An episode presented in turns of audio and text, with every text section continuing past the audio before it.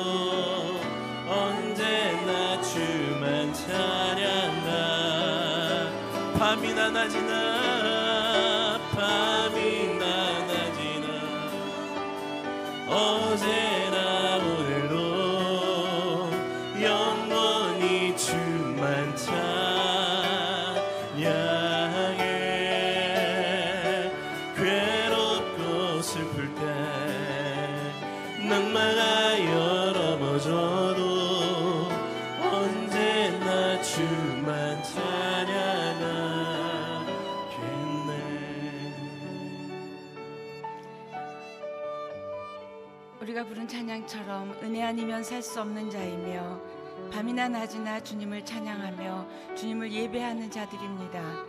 이 새벽에 하나님 앞에 나와 예배드릴 때 먼저 오늘 큐티 제목처럼 하나님을 사랑하지 않으면 예배의 기쁨을 모른다고 했는데 하나님 내가 그 어떤 기도 제목보다 예배하게 하시고 은혜로 살게 하신 그 하나님을 사랑하기에 이렇게 나와 예배합니다. 하나님 예배의 기쁨과 예배의 감격으로 하나님 오늘도 승리하게 하여 주시고 하나님께서 무엇을 해주셔서 감사하기보다 먼저 하나님 앞에 예배할 수 있음이 나의 문제와 나의 아픔과 나의 고통을 주님께 드릴 수 있음이 하나님 정말 너무나 감사합니다.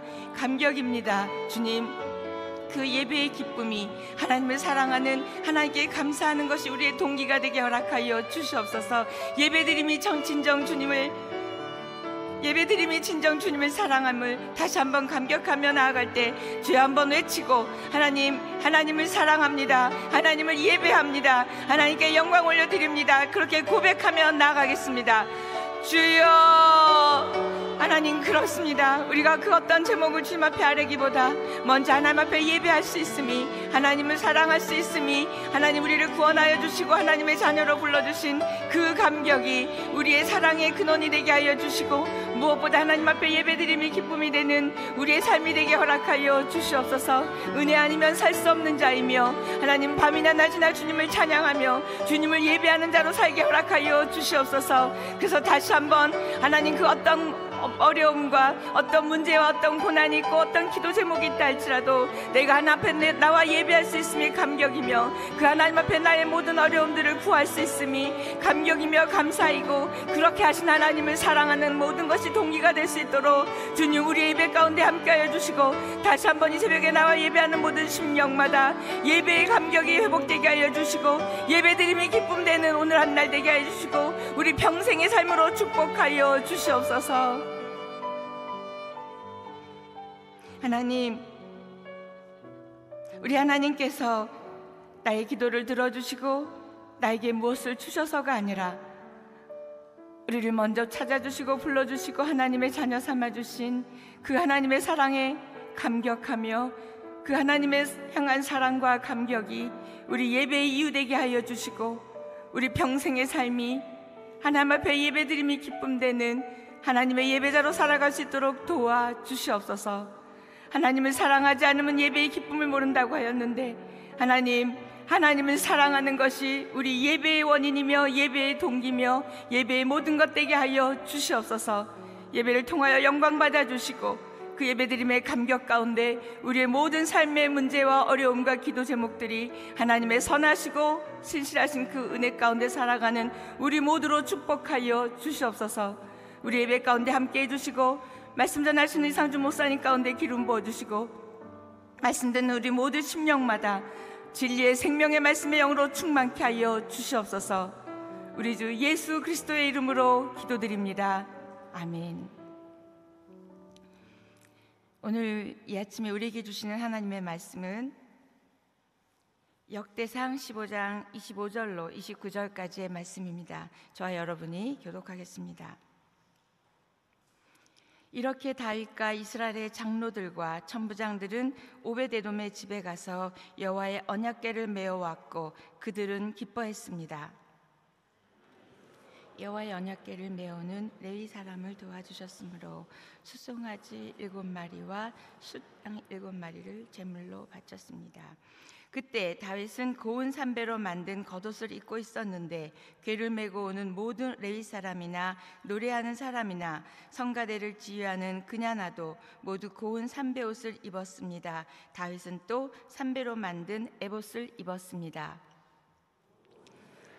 뿔나팔과 나팔을 큰 소리로 불고 심벌들을 치며 비파와 수금을 힘있게 켜며 여호와의 언약궤를 메어왔습니다. 우리 함께 봉독하겠습니다.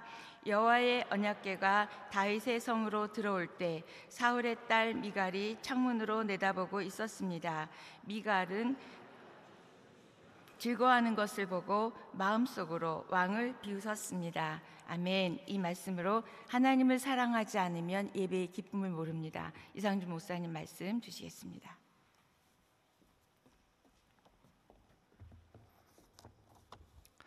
할렐루야. 아, 오늘 하루도 말씀으로 성령으로 충만한 하루 되기를 축복합니다. 역대상 15장의 마지막 부분인데요. 언약궤를 다윗성으로 모시는 아, 부분입니다. 25절 말씀 아, 다시 한번 같이 읽어보겠습니다. 시작. 이렇게 다윗과 이스라엘의 장로들과 천부장들은 오베데돔의 집에 가서 여호와의 언약궤를 메어왔고 그들은 기뻐했습니다. 예, 다윗이 처음 언약궤를 운반할 때 사고가 있었죠. 어, 그새 수레에 실어서 어, 운반을 하다가 예, 그 언약궤를 담은 수레가 흔들리니까 당연히 언약궤가 떨어질 것에 대한 두려움 때문에 그 운반을 담당하던 우사가 언약궤에 손을 대었다가 하나님의 진노하심으로 죽게 됩니다. 아, 다윗이 두려워서 아, 이렇게 두렵다면 어떻게 하나님의 언약궤를 모실 수 있겠느냐. 그래서 운반을 중단하고 오베데돔의 집에 그 언약궤를 모시게 됩니다. 그런데 석 달 동안 하나님께서 그의 집을 복 주시는 것을 보고 아, 다시 기쁜 마음으로 아, 그 언약궤를 어, 다시 예, 다윗성에 옮기게 예, 된 것이죠. 아, 그래서 어제와 그제 본문에 보면 찬양대를 준비하고 만반의 준비를 한 이후에 오늘 아, 모든 리더십과 더불어서 여호와의 언약궤를 아, 다윗성으로 모시는 장면입니다. 아, 우리가 이 언약궤를 옮기는 다윗의 이 과정들을 보면서 하나님께서 우리에게 주시는 말씀은 하나님이 기뻐하시는 일을 할지라도 하나님이 기뻐하시는 방법으로 해야 한다. 아, 교회에서도 뭐 마찬가지고 회사 생활도 마찬가지라고 생각이 됩니다. 뭐 집에서도 마찬가지고요. 어, 엄마가 이거 하라고 했어.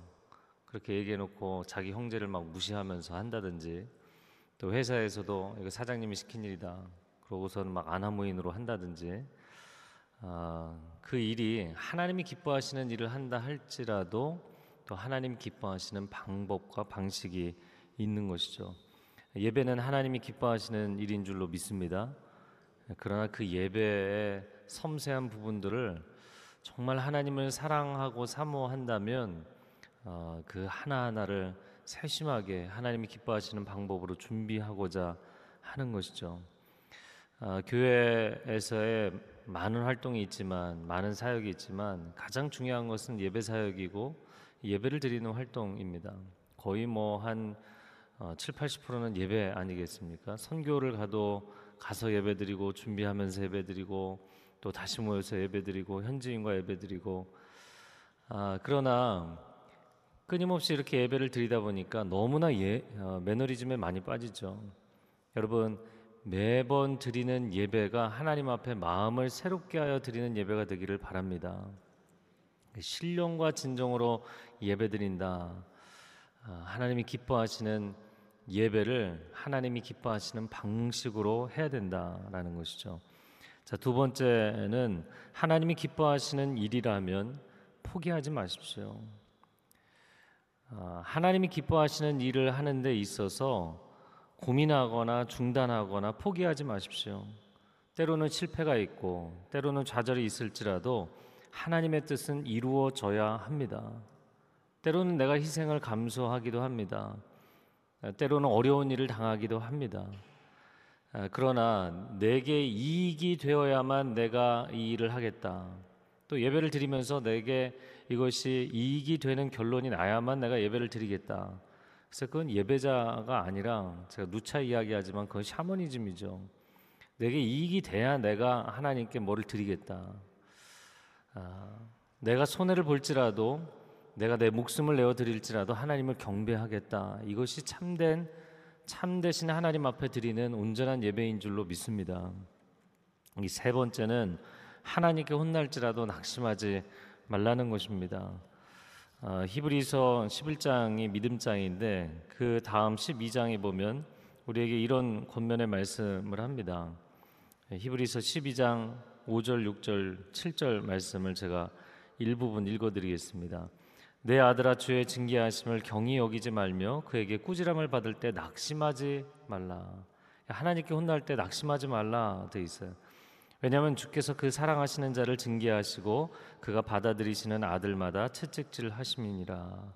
어찌 아버지가 징계하지 않는 아들이 있으리요.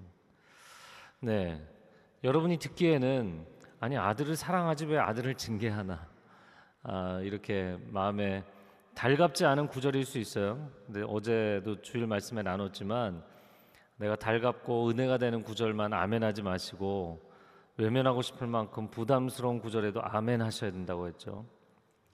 아, 아세안 게임이 굉장히 많은 선수들이 열심히 참여해서 정말 그동안 흘렸던 구슬땀을 다 그 본 무대에서 펼치는 그런 어, 시합들이 있었습니다. 아, 감독이 선수들을 볼 때세 아, 종류가 있다고 합니다. 아, 그래서 어, 이 잘하는 선수다 그러면은 격려를 해준대요. 그런데 이 선수는 그다지 성장 가능성이 보이지 않는다 그러면 그냥 놔두는 거예요. 근데 진짜 이 선수는 앞으로 훌륭한 어, 그런 제목이 되겠다. 발전 가능성이 굉장히 크게 보이는 선수는 단점을 계속 지적하고 강훈련을 시키고 아주 왜 이렇게 나를 괴롭히나 싶을 만큼 그렇게 훈련을 시킨다는 거예요. 그런데 만약에 그 선수가 아니 왜 감독이 나만 이렇게 쫓아다니면서 괴롭히나 생각을 한다면 그것은 잘못된 생각인 것이죠. 발전 가능성이 없다면 감독이 그렇게 챙기지 않는다는 거예요. 여러분 하나님께 내가 꾸지람을 당할지라도 하나님이 나를 다듬으시고 정금과 같이 만드시는 것이라면 기쁨으로 그 훈련의 과정을 지나가시기를 바랍니다. 그래서 내가 하나님 앞에 더 온전한 예배자가 되는 것. 이게 다윗이 10년 동안 광야를 지냈잖아요. 아, 그런데 시편을 보면 그의 주옥 같은 시편들은 거의 다 광야에서 나왔어요. 우리가 세상 것들을 내려놓고 때로는 결핍과 곤고함 가운데 들어가는 거 어려운 일이지만 그때 가장 순결한 예배를 하나님 앞에 드리는 것입니다.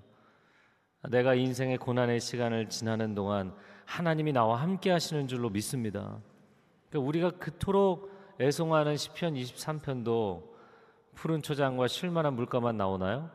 사망의 음침한 골짜기를 다닐지라도 해 당함을 두려워하지 않을 것은 주께서 나와 함께 하심이라 여호와 하나님은 나의 가장 선한 목자 되시는 줄로 믿습니다.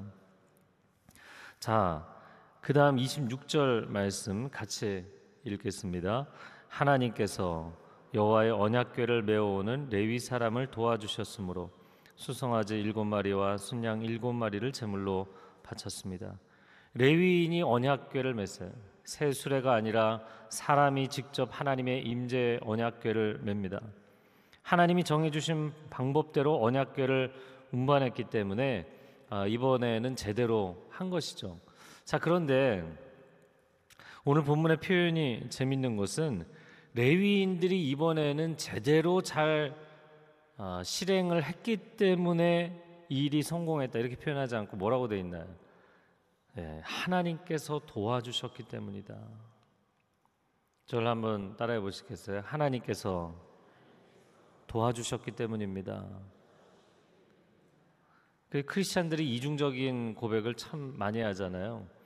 예, 수험생들이 내가 열심히 시험 봐서 아, 공부해서 합격하고 대학에 들어가게 됐는데 하나님이 도와주셨기 때문에 하나님의 은혜였습니다. 사업하는 사람이 내가 열심히 노력해서 사업을 성공했는데 하나님의 은혜로 하나님이 도와주셨기 때문에 라고 고백을 합니다. 이게 이중적인 고백인 것 같지만 그러나 사실은 우리의 노력조차도 하나님이 그 하루에 노력할 수 있는 힘을 주셨기 때문이고 우리 어제 진리의 허리 때 했잖아요. 허리에 힘을 줄 수 있는 건강과 체력이 있지 않으면 그 허리에 힘 주겠습니까? 네, 손에 힘을 줄 수 있지 않으면 내 손으로 구제를 할 수 있겠습니까? 무엇을 할 수 있겠습니까? 이 아침에 새벽 예배를 나오는 건 때로는 우리가 이렇게 열심히 하다 보면 스스로 너무 기특한 거예요. 네, 아, 그렇지 않으신가요? 네, 그렇잖아요. 아, 난 정말 기특하다.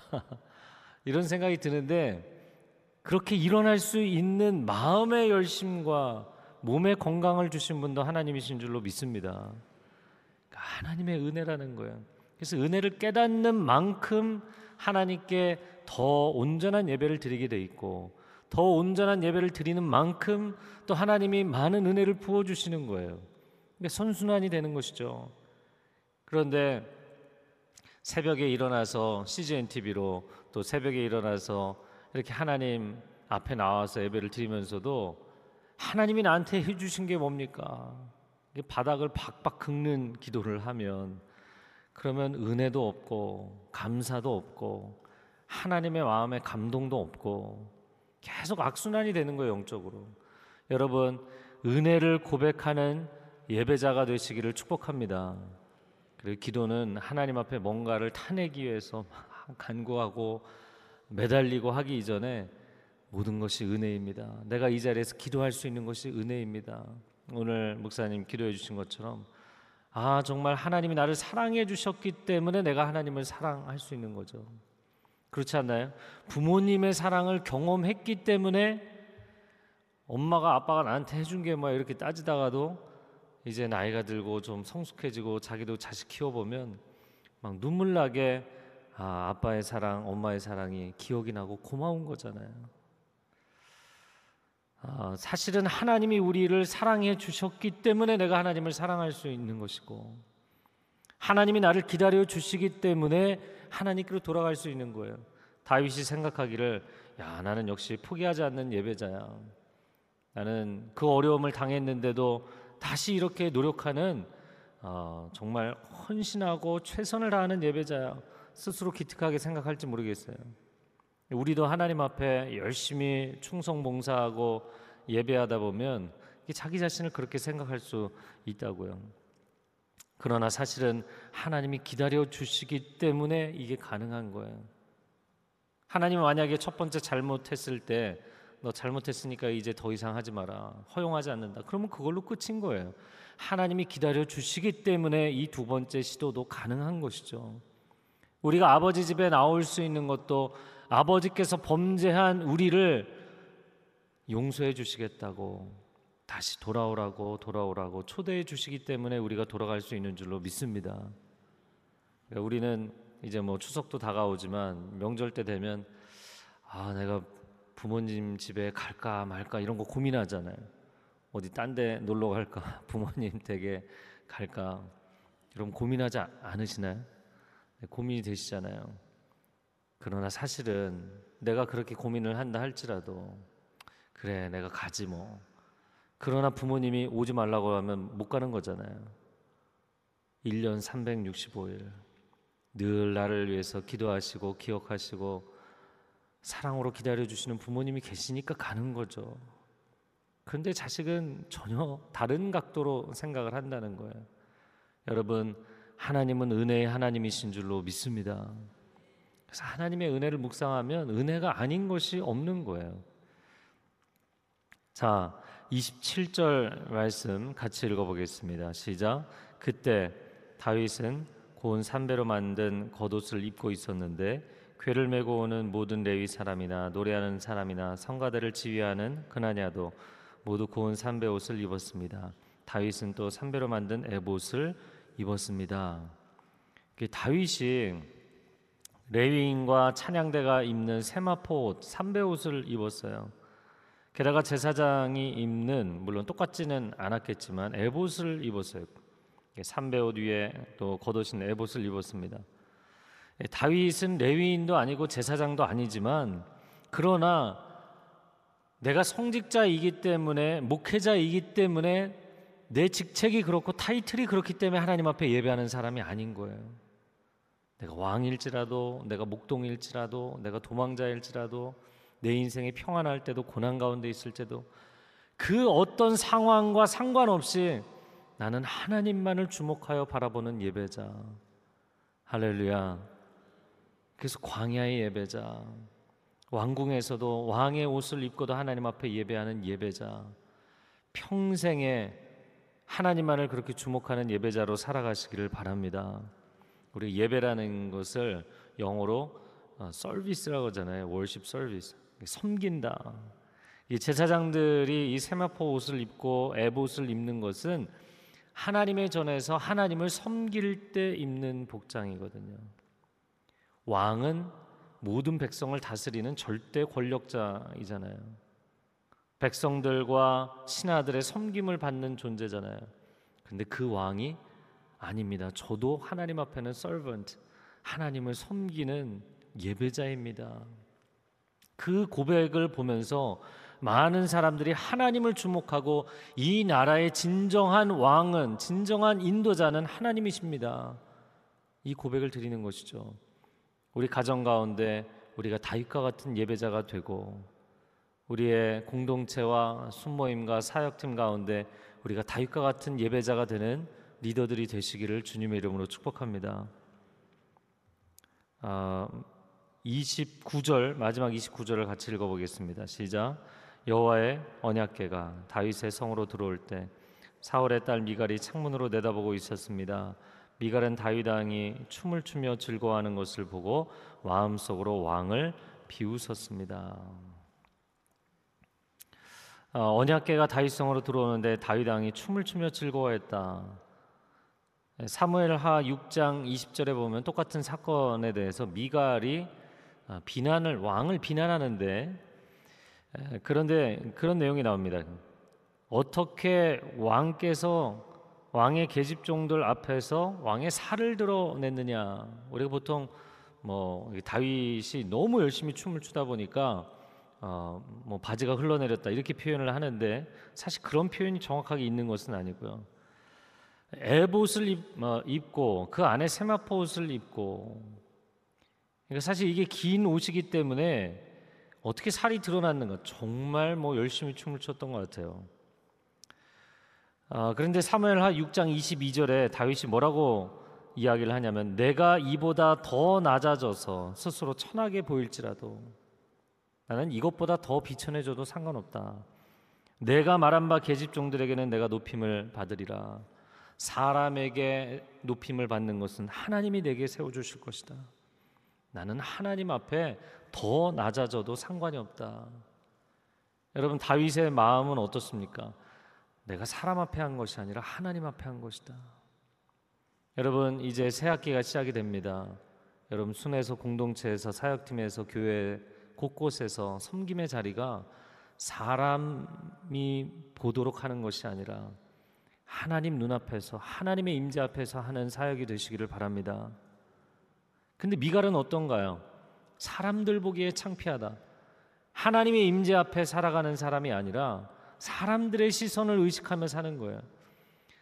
하나님의 시선을 의식하지 않고 사람들의 시선을 의식하면 반드시 내면 세계가 망가지고 영성이 망가지게 돼 있어요. 자, 두 번째 비교해 볼 것은 다윗은 뭐라고 얘기했습니까? 내가 하나님을 섬길 수만 있다면 하나님의 임재를 모실 수만 있다면 이보다 낮고 비천해져도 상관없다. 난 하나님의 임재가 가장 중요하다. 근데 미갈은 뭐가 더 중요한가요? 왕의 체면이 왕실의 채통이 하나님의 임재보다 중요한 거예요. 하나님보다 내가 중요한 거예요. 하나님을 알고 하나님을 예배하고 하나님을 섬긴다고 이야기할지라도 하나님보다 내가 중요하면 내가 하나님을 잡아당기면서 살겠습니까? 내가 하나님을 어, 꼭두각시 노름하듯이 하나님 이리 가십시오 저리 가십시오 잡아당기면서 살 수 있나요? 그거는 진정한 신앙이 아니라고요. 왕이기 이전에 예배자였던 다윗 하나님 좀 제 인생을 감동시켜 주십시오가 아니라 하나님의 마음을 뭉클하게 감동시켜 드렸던 사람 다윗입니다. 오늘 하루 또 이번 한 주간을 살아갈 때 우리가 그러한 예배자로 하나님을 기뻐하고 하나님을 사랑하는 삶을 살아, 살아가는 한 주간이 되기를 축복합니다. 이 시간 함께 기도할 때 하나님 제가 매일 아침을 깨워 하나님 앞에 예배하지만 또 매주일 하나님 앞에 예배하지만 예배의 감격이 자꾸 줄어들고 하나님 앞에 마음을 새롭게 함으로 예배드리고 전심으로 예배드려야 하는데 하나님 내 마음을 다시 새롭게 하기를 원합니다. 주님 다윗과 같이 전심으로 하나님 앞에 예배하기를 원합니다. 그런 고백 있는 분들은 자리에서 일어나서 기도하시기 바랍니다. 이 한 주간을 시작하면서 하나님 온전한 예배자로 하나님만을 주목하는 예배자로 살아가게 하여 주옵소서. 하나님이 나를 기뻐하시고 내가 하나님을 기뻐하는 거룩하고 행복한 동행이 시작되게 하여 주시옵소서. 두 손을 들고 주여 삼창어 기도합니다. 주여, 주여, 주여. 오 사랑하는 주님, 주께서 내게 먼저 은혜를 베풀어 주시지 아니하였으면 내가 어찌 하나님 앞에 예배하며 나아갈 수 있겠습니까? 하나님이 나를 기다려 주시지 않으면 내가 어찌 하나님께 돌아갈 수 있겠습니까?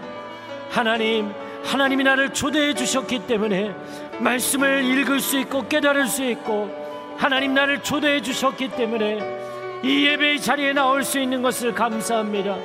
오늘 하루도 호흡할 수 있는 건강과 생명을 주신 하나님을 찬양합니다. 오늘 하루도 가족과 함께 동행할 수 있는 은혜를 허락하신 것 감사합니다.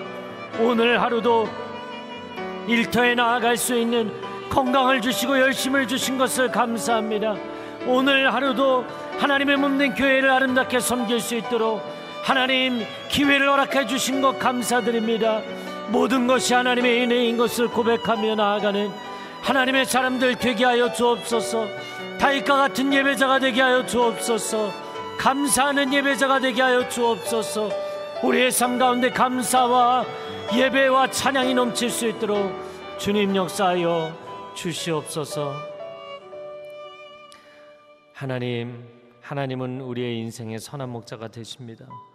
푸른 초장과 실만한 물가로 인도해 주실 때도 많고 참 감사하지만 사망의 음침한 골짜기를 지나간다고 하나님을 원망하거나 은혜를 망각하기를 원치 않습니다. 하나님, 그 가장 힘든 순간에도 더 깊고 절절한 하나님의 은혜를 깨닫게 되는 줄로 믿습니다. 그 사망의 음침한 골짜기에서도 하나님 머리털 하나 상하지 않도록 나를 지켜주시고 인도하시고 보호하시고 회복하시는 하나님을 찬양합니다. 오늘 하루도 하나님의 승리를 경험하게 하여 주시고 하나님의 은혜를 고백할 때 더 놀라운 은혜를 깨닫고 체험하는 복된 하나님의 사람들이 되게 하여 주시옵소서.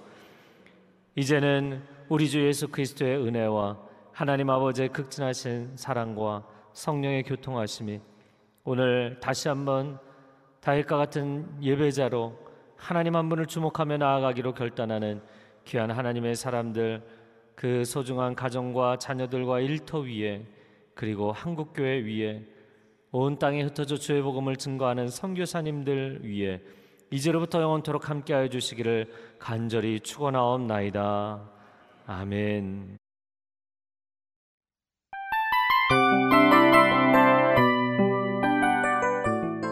이 프로그램은 청취자 여러분의 소중한 후원으로 제작됩니다.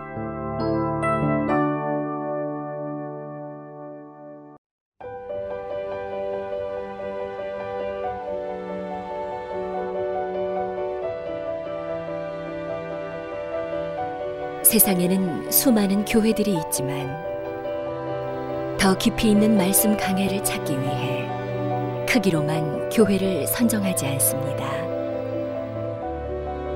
보다 좋은 영적 콘텐츠를 더 많이 나누기 위해 방송비를 받지 않습니다. 1년 365일 복음만 전하고 싶어서 우리는 광고를 하지 않습니다. 온누리의 복음을 땅끝까지 CGN TV와 함께 땅끝 선교사가 되주세요.